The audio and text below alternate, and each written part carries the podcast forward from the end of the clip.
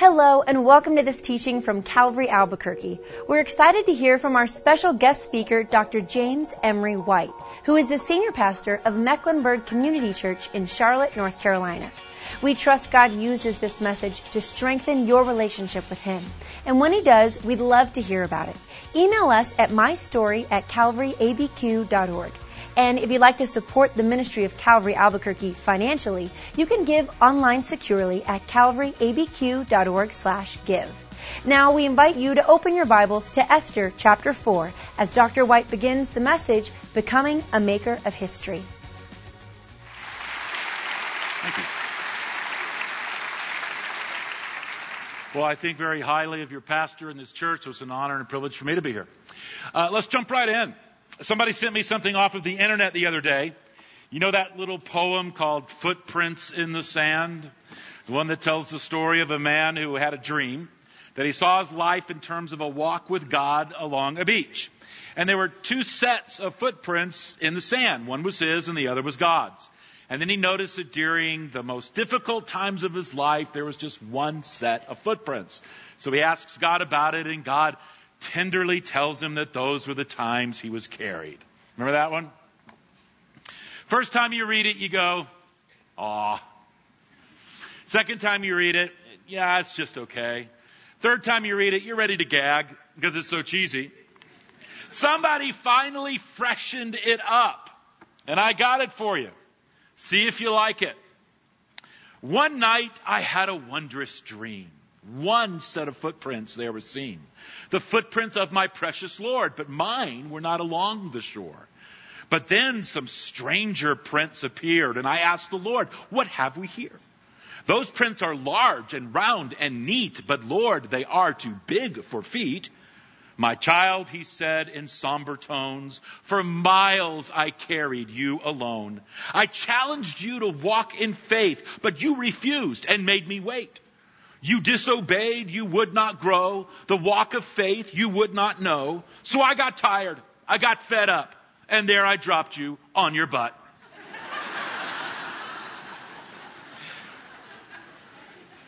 because in life there comes a time when one must fight and one must climb, when one must rise and take a stand or leave their butt prints in the sand.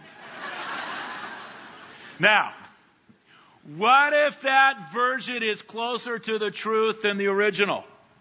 And if it is, how can we position ourselves before God so that we become swept up into the great redemptive drama that God is enacting on the stage of this planet? The great revolution that was set in motion by Christ himself for reclaiming the world. Because that's God's call on your life. To seek God's kingdom which means to devote yourself to what God wants and what God cares about and what matters most to God. It means finding out what God is doing and then willingly joining with Him to do it. It means to bring your life into alignment with His agenda and then letting that become your agenda.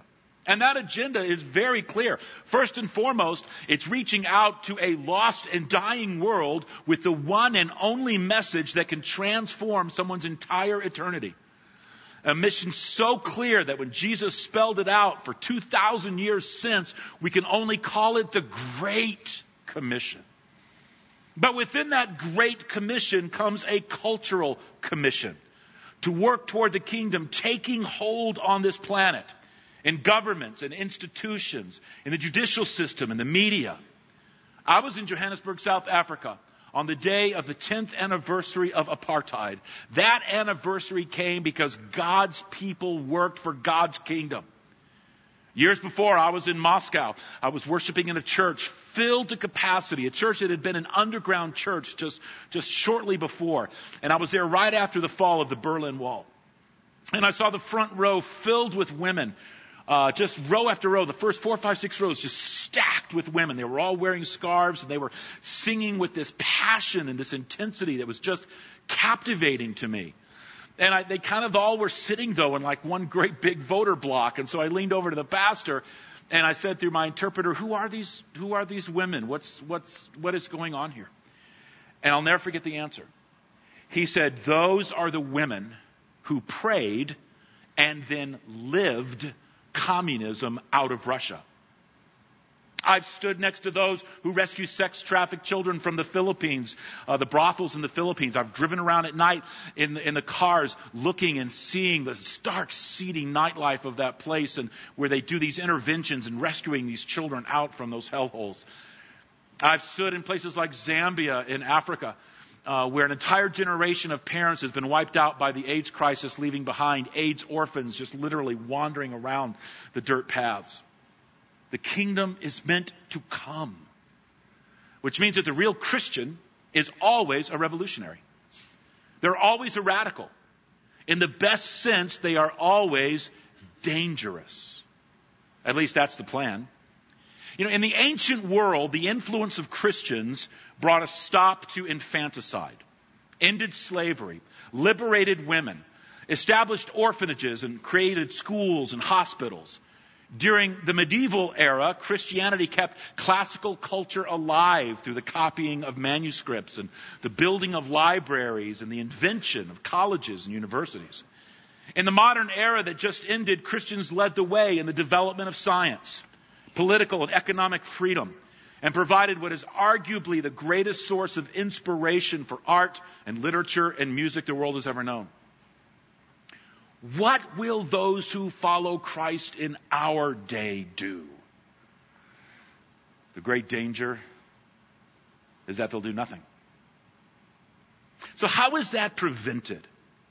Well, only through something that no one can give you, nobody can do for you. It's only something that you can bring to bear on your life in concert with the living God.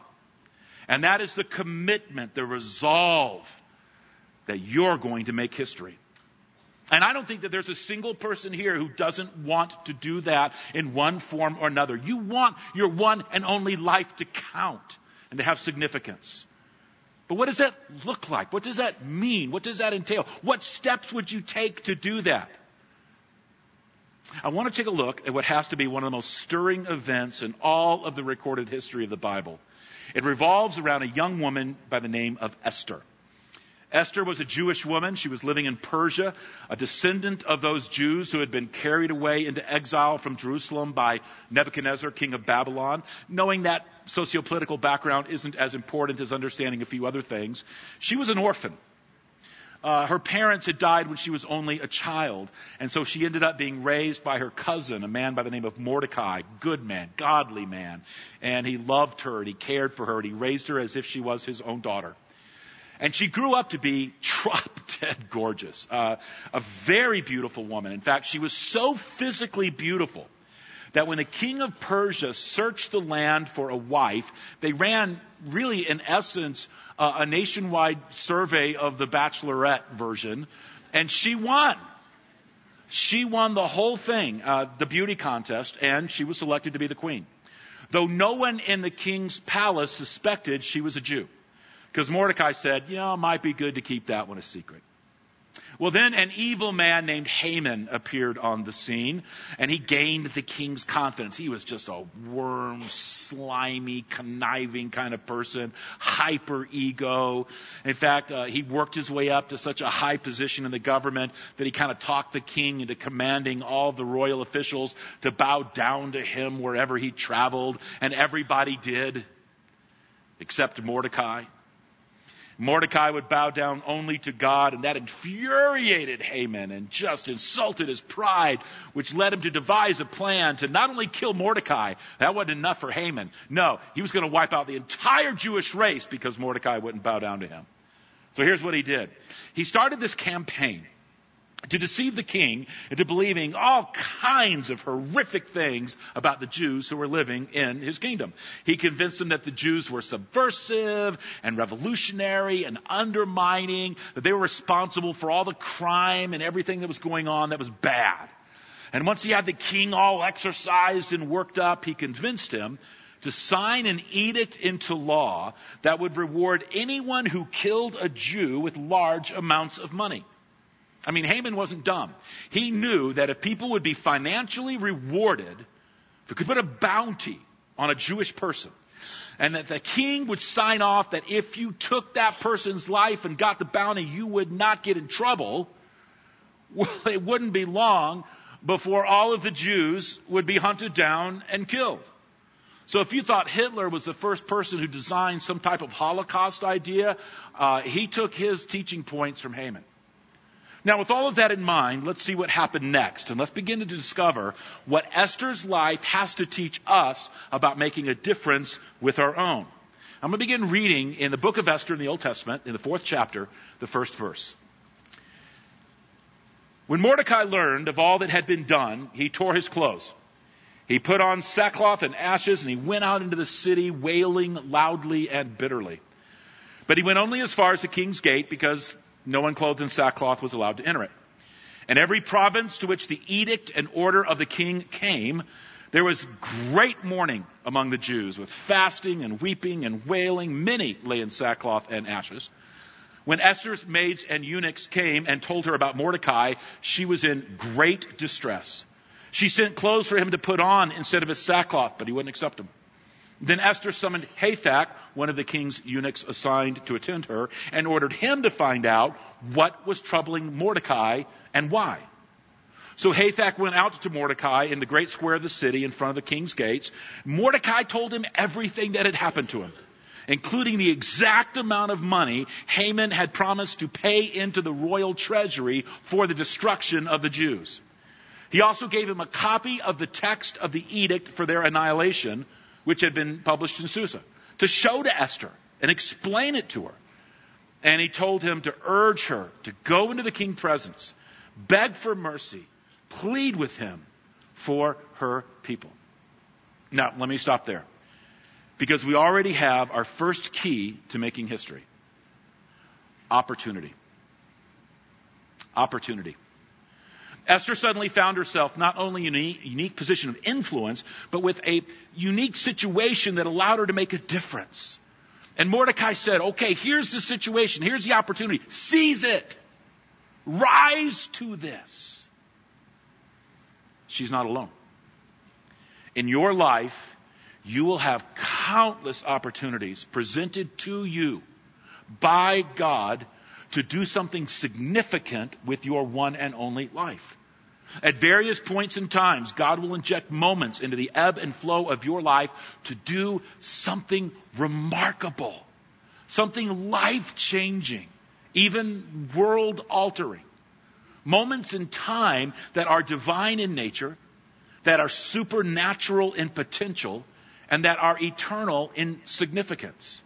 The Bible even has a word for them. They're called kairos moments. Now, this is an idea that is often lost in our world, but it was keenly felt in ages past. The ancient Greek language had two principal words for time. One was chronos, where we get our word chronological, which extends to calendar time. It refers to days, weeks, months, and years. But then the Greeks had a second word for time, a word that meant something radically different, something deeper. Uh, it's so alien to our thinking, we don't even have an English equivalent for it. There's not an English word for this. Kairos had to do with the quality of time. It was a moment that was pregnant with eternal significance and possibility. It was a moment when we are confronted with a choice or a decision or a potential action that holds the deepest level of significance for who we are, who we're becoming, and what our life impact can be. And that sense of time filled with opportunity, that idea runs deep throughout the biblical materials. For example, in the Old Testament, when the prophet Jeremiah talked about the life of the great Pharaoh of Egypt, he spoke of him as being a king who was only air. Just a loud noise. Just all talk. Why? Because Jeremiah said he had missed his kairos. He had missed his moment. And therefore his life was inconsequential and insignificant. Then in the New Testament, there's an example toward the end of Jesus' life where he comes to a ridge overlooking the city of Jerusalem. And the Bible says he just breaks down and weeps. Bible says Jesus just becomes a wreck over the people and the lives that they're living. And then Jesus explains why he's such a wreck. He says they did not recognize the time of God's coming to them.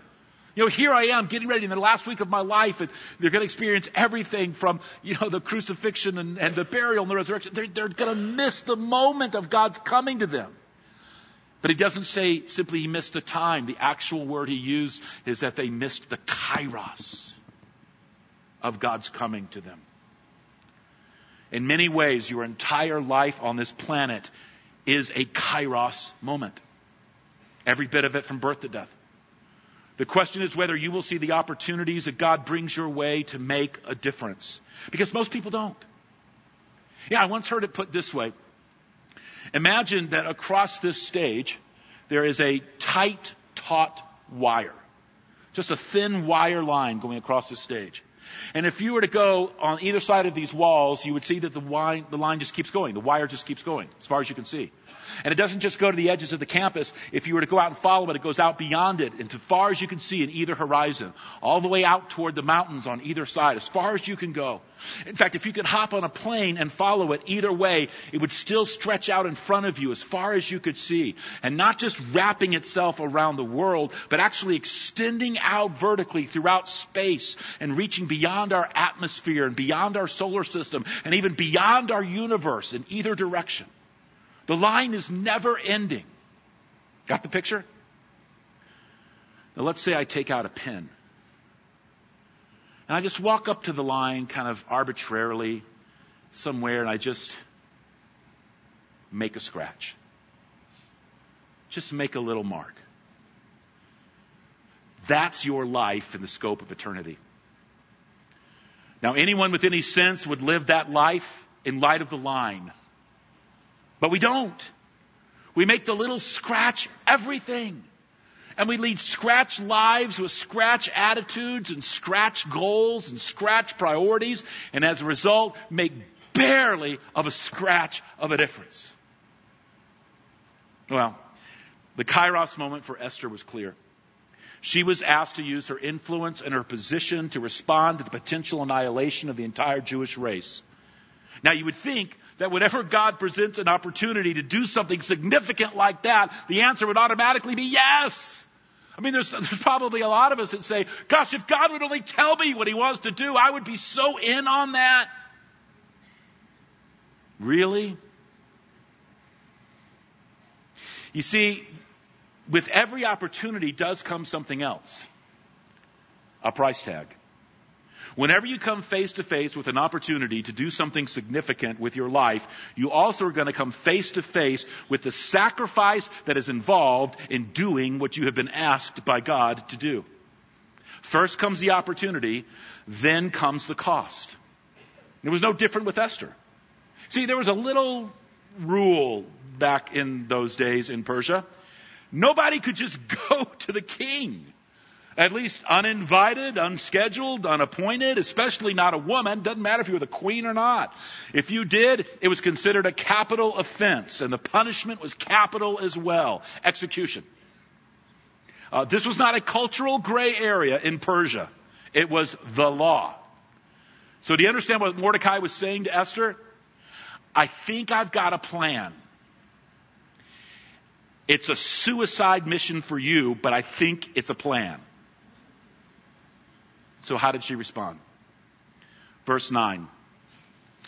Hathach went back and reported to Esther what Mordecai had said.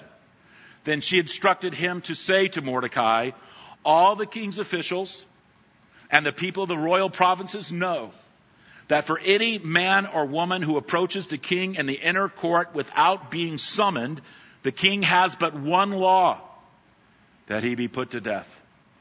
The only exception to this is for the king to extend the gold scepter to him and spare his life. But 30 days have passed since I was called to go to the king. Now, did you catch that last line? You got to read a little bit between the lines there, but it isn't hard to read. Esther is saying, I think I got your plan. I think I understand you want me to use my queen leverage to not only approach him unasked for, but also to get him aware of the situation. But a little bit of internal marital news. He hasn't asked to see me for a month.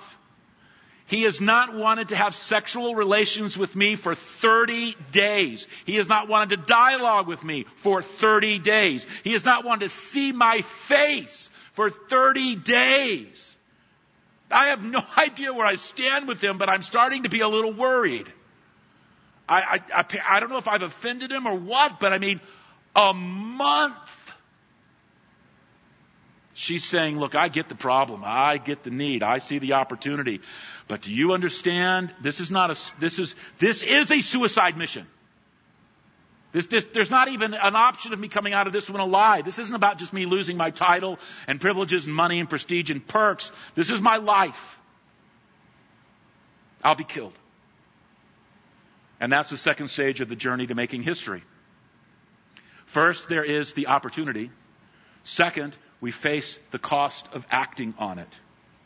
Just about every single person who has made the decision to give themselves over to God in such a way that they made a difference in the world could tell you of a moment where they came face to face with the cost involved in that decision. And at that moment, everything was on the line. Which is why so many people lead scratch lives. The opportunity comes, they count the cost, and then let the cost count them out. They see the price tag, they see the risk, the inconvenience, and they may not say it quite this, you know, bluntly, but it's as if they say to themselves, you know, I'm not about to do anything that would affect the quality of my life. I mean, take a risk at having less than I have now, add something to my already insanely overcrowded schedule, put my career, my reputation on the line, bypass building my life and my choices and my time around something other than me. What are you thinking? I want significance. I mean, I want that as much as anybody. I just don't want significance at the cost of sacrifice. But what if there is no significance apart from sacrifice? What if there are two sides of the same coin? Inextricably intertwined and inseparable from each other. Ran across an old book that has now become a prized part of my library. It was a biography simply titled Borden of Yale. Told of a man named William Borden, who went to Yale University as an undergraduate student and then a uh, afterward became a missionary uh, candidate for China. He was heir to the Borden Dairy Estate. And so he was already a multimillionaire by the time of his high school graduation. As a graduation gift from his family, he was sent on a trip around the world upon his high school graduation. And as he traveled throughout Asia and the Middle East and Europe, something began to happen to him. He, he sensed this growing and experienced this growing concern for the lost and the hurting of the world. And so when he was about two thirds of the way or so around his trip, he wrote a letter home to his family. And he said, I do not want to take over the family business. I, am going to leave that to others. I'm going to turn away from that life. And I've decided that I want to prepare my life for the mission field. And after making that decision and sending off the letter, he wrote two words in the back of his Bible. No reserves. Well, then he went on to college at Yale University, but with a new sense of purpose and determination. During his first semester there, he began a movement among the students that spread throughout the campus to simply meet and read their Bible and, and pray. And by the end of his first year, 150 fellow freshmen were meeting in one of these weekly Bible studies. By the time he was a senior, get this, 1,000 out of Yale's then total population of 1,300. 1,000 out of the 1,300 were joining together in one of Borden's groups. Beyond the campus, Borden founded what was called the Yale Hope Mission to reach out to those on the streets of New Haven, but always in view of his sense of call to foreign missions, which soon had a focus on Muslims in China. Well, after college graduation, he was offered again the family business, the whole Borden, you know, uh, multi-million dollar enterprise. He was also approached by many other organizations for numerous high-paying jobs. He declined them all again in order to pursue his life calling. And at that point, he wrote two more words in the back of his Bible. Under no reserves, he wrote, no retreats. Well, Borden next went on to graduate school at Princeton, where he was ordained to the ministry. After he finished his studies, he set sail for China through the China Inland Mission, stopping first in Egypt to study Arabic. While there, he contracted cerebrospinal meningitis. In less than a month, William Borden was dead. He was 26 years old. But before his death, knowing that the steps of his life would take him no further, he had written two more words in the back of his Bible. Under no reserves, under no retreats, he wrote, no regrets. No regrets. How does a story like that hit you? A waste? Do you feel like, oh, what a tragedy? Or does something within you stir and begin to think that maybe that was a life truly lived? What if the truth is that that was one of the most significant, consequential lives ever lived on planet Earth, and it screams out a life lesson that if you lead a safe life, you will never lead a significant life. And that the duration of your years, that means nothing. It's what you do with the years you have. And that a life that ends at 26 could be worth more and be more consequential and more celebrated in heaven and echo throughout time more than a life that leads to 126. You were safe, but you were never significant.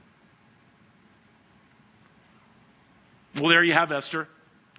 Given an opportunity, a kairos moment by God but wrestling with the reality of the sacrifice that would be involved. So what happens next? Well, the third great thing that is always presented to a maker of history, a direct challenge to act in the face of the risk and in light of the opportunity. Let me read what happened next, verse 12. When Esther's words were reported to Mordecai, he sent back this answer. Do not think that because you are in the king's house, that you alone of all the Jews will escape. For if you remain silent at this time, relief and deliverance for the Jews will arise from another place. But you and your families, father's family will perish. And who knows but that you have come to royal position for such a time as this. Mordecai didn't mince words, did he? But he shouldn't have. This was big time stuff. I mean, the stakes were high. History was gonna be made one way or another. It needed to be made. So Mordecai got right in her face. He laid it out. He said, listen, this is your moment. Are you going to do something significant with your life or not? If you don't, make no mistake. God will search the land. He will find somebody who will. But right now, it could be you. It could be you. Do you see the challenge that God brings to a life? Do you see the challenge He brings to your life? I had a defining moment with this at a fairly young age. I was a college student. I was working in Colorado for the summer. One weekend I went to see a movie. I had the weekend off and I went, drove in and I saw a movie that had just been released. It was the second installment of the original Star Wars trilogy, The Empire Strikes Back. All right, do the math, it dates me. As you know only too well, the entire series is about the cosmic battle between good and evil, with the first trilogy focusing on a young farm boy named Luke who gets swept up in the galactic rebellion against the Empire. Now, this may sound very silly to you, but it's okay because I'm secure with myself. But seeing that movie long, long ago in a city far, far away was a defining moment for me. I walked out of that theater struck to the depth of my soul. I remember sitting in the parking lot afterward in my car thinking, that's what I want out of life. I want to be caught up in the sweep of history. I want to be in the center of things. I want to be making a difference. I want to be at the heart of the struggle between right and wrong and good and evil. I mean, my heart was almost breaking at the thought of a life of insignificance. But I remember thinking, it was a flippin' movie. Where am I ever going to be a part of anything like that in the real world? Something bigger than myself like that. And then I'll remember it just struck me. It just struck me. That's what God's invitation to life is all about. There is a galactic struggle going on. I could be a player. Suddenly it hit me that I could give my life to something that would live on long after I was gone and that was bigger than I was. Where what I did mattered and could impact all of history even into eternity. There was this reality of another realm beyond all that I'd known. The spiritual war and struggle for people's souls. Eternal consequences were at stake. It was about good and bad and right and wrong and heaven and hell and it became so clear to me I could give my life to that. I could put myself into mission mode and commit to being as dangerous of a player for God as I could. And I resolved to do just that and it changed everything. Nothing in my life was the same from that day forward. See, as Mordecai said to Esther, there will be makers of history. God will find people to make a difference in this world. The question is whether or not it will be you. That's the question. And that's the challenge. So how did Esther respond? Did she hear it and kind of blow it off? Did she get temporarily kind of, you know, excited and then let it die pretty quickly? Or was she deeply transformed? Let's find out. Verse 16. Then Esther sent this reply to Mordecai. Go, gather together all the Jews who are in Susa and fast for me. Do not eat or drink for three days, night or day.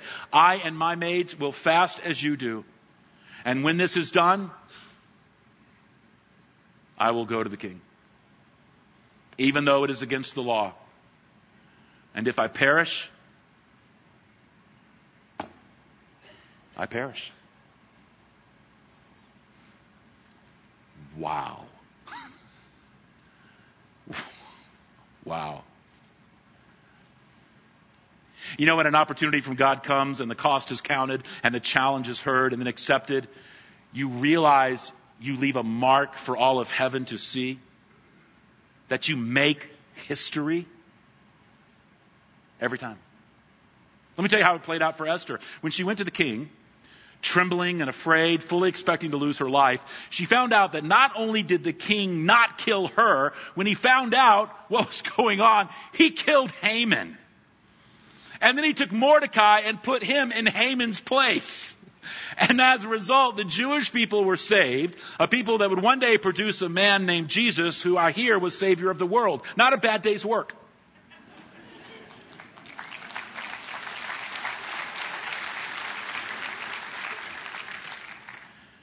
I don't know if you remember the movie The Gladiator.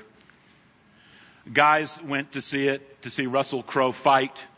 Girls went to it to see Russell Crowe. Um,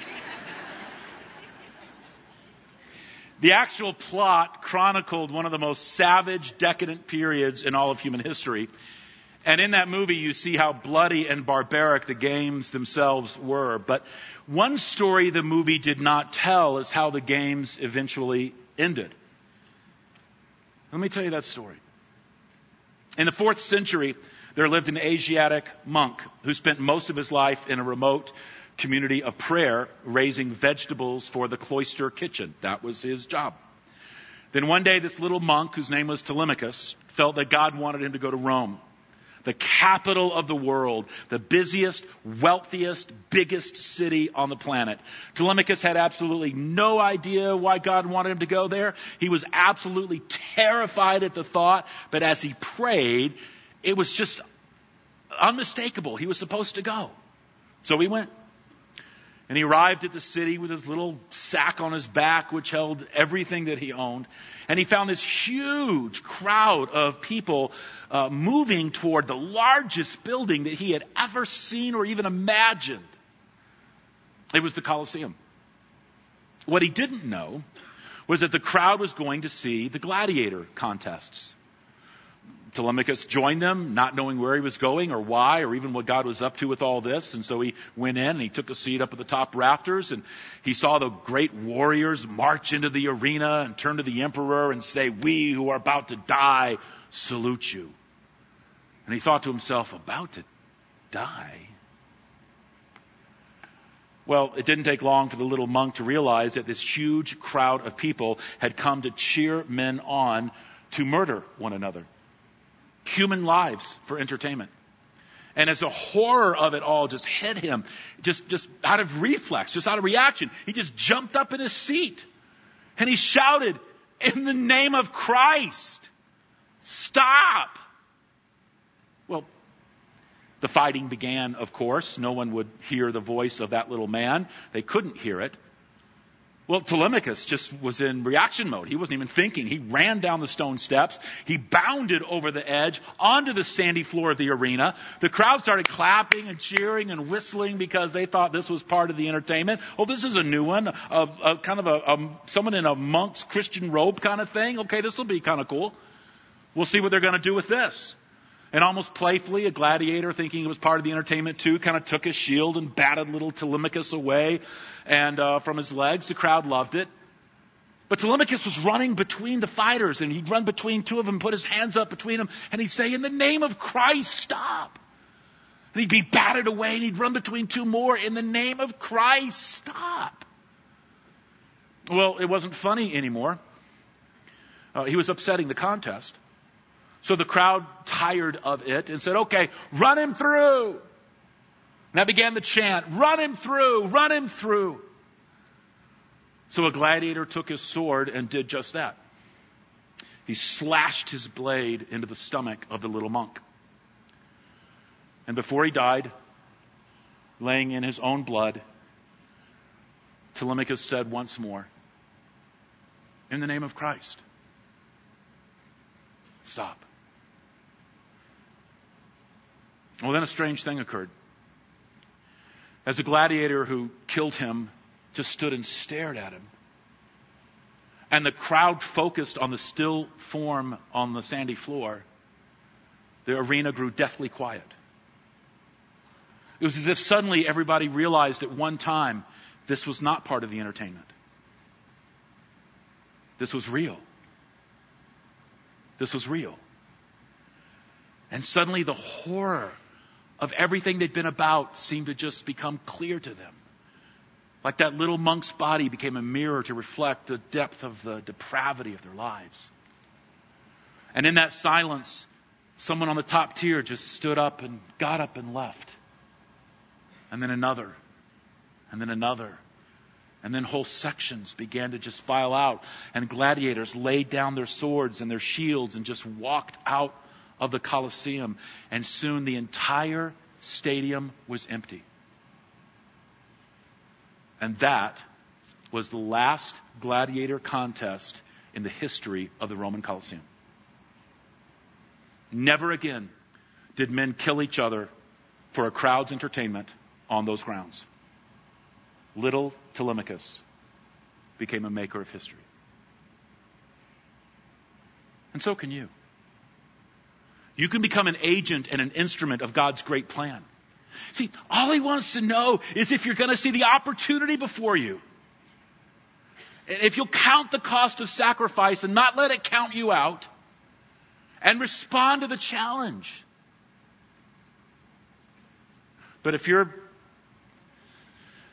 living in such a way as to make the cost of involvement and the sacrifice of contributing everything, if the challenge of God tends to fall over and over again on deaf ears, if you're going to walk out of here today and have a nice lunch and by two, three, four o'clock, everything we've talked about is going to be drifting away and you're just going to be looking for the next installment, either Wednesday or Sunday, that'll kind of titillate you spiritually but not change you internally, I only have one thing to say to you.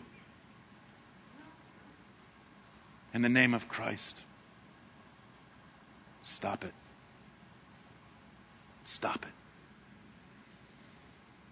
Time's too short, the day's too dark, the revolution is too strong, and Christ's call too clear. Get on the front lines.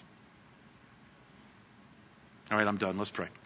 God, thank you so much for allowing us to have anything at all to do with your name and your cause and your great mission, your grace and your salvation. Help us to step out and be counted and to spend our lives fully.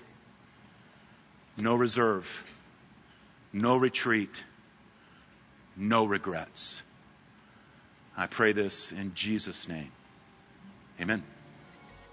We hope you enjoyed this special service from Calvary Albuquerque featuring our guest speaker, Dr. James Emery White. Were you challenged by what you learned? Let us know.